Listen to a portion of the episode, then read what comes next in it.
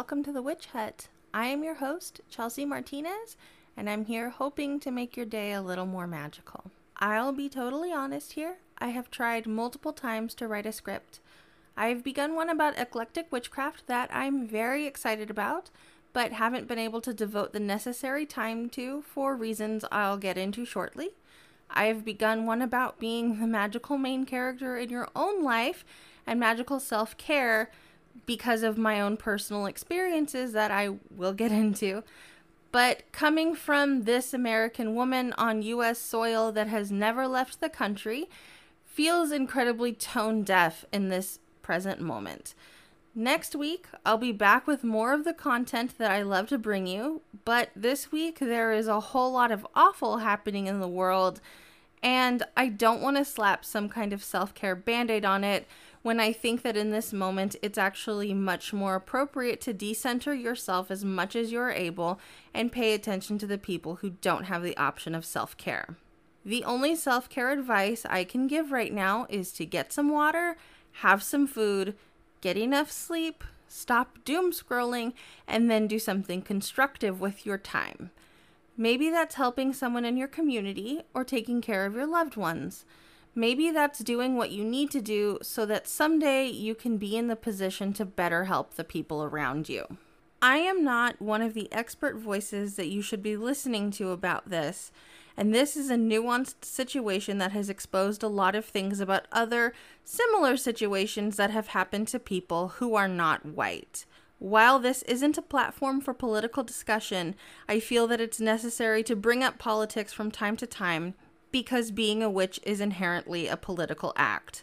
Don't ever forget that witchcraft is historically the path of the marginalized and the oppressed, and if you want to take up the mantle of witch, you must also be ready to commit to the causes of the marginalized and the oppressed. Like I said, I am not an expert, but no one deserves to be terrorized, and people who are fleeing violence deserve to be offered refuge, no matter where they come from. This, of course, includes Ukrainians and any other people who have sought refuge and found the doors of the world much more tightly closed to them than they are to the Ukrainian people seeking help. People should have the right to escape violence. This has been my own clumsy American statement. On a more personal note, I'm back in my bedroom, which has been turned into my cat Juno's convalescent retreat while she recovers from surgery. Obviously, this has been a very stressful, scary, and traumatic time for our family. And at the time that I'm scripting this, she's had her drains out since yesterday and seems to be feeling pretty well, if a little frustrated at being separated from her siblings and not allowed to do very much.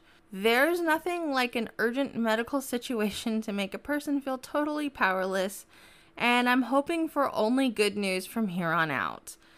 Hopefully, my updates next week are significantly more upbeat, but for today, let's just enjoy a tarot reading. This week, I'm using the Affirmators Tarot because if a hug were a tarot deck, this would be it. The art is very cute and animal themed, and there's nothing scary, so it's great for kids or for sensitive querents. I will say that the symbolism here is a little more sparse and subtle, and this deck falls more into the expressive category rather than the highly symbolic category. It's still there, but in my opinion, you're going to look more for feeling rather than for specific pieces of symbolism to interpret these cards. As a bonus, every card comes with an affirmation, which can be a great way to incorporate a card into your day. So I'd say this would be a great deck if you do a card of the day, since you also get an affirmation to keep in mind as you go throughout your day. Our card today is the Seven of Pentacles, and I'm not going to lie, I was very tempted to put it back and reshuffle to get something that felt like less of a bummer. This card is all about the toil of caring for your metaphorical crops before you can harvest them.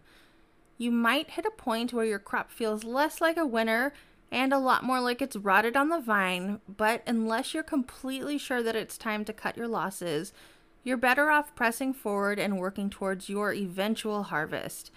You may be surprised by how much of a payoff you get at the end of all your hard work. And the affirmation for this card is I make sacrifices now, knowing that I'll thank myself later. And with that, we are at the end of our time here in the Witch Hut. I want to thank you for spending your time with me and tell you that every single listen means the world to me. You can keep up with the podcast on Instagram at the Witch Hut Pod or follow me at Pigeon Sauvage for all things Witch Hut and whatever else. Until next time, stay safe, healthy, and magical.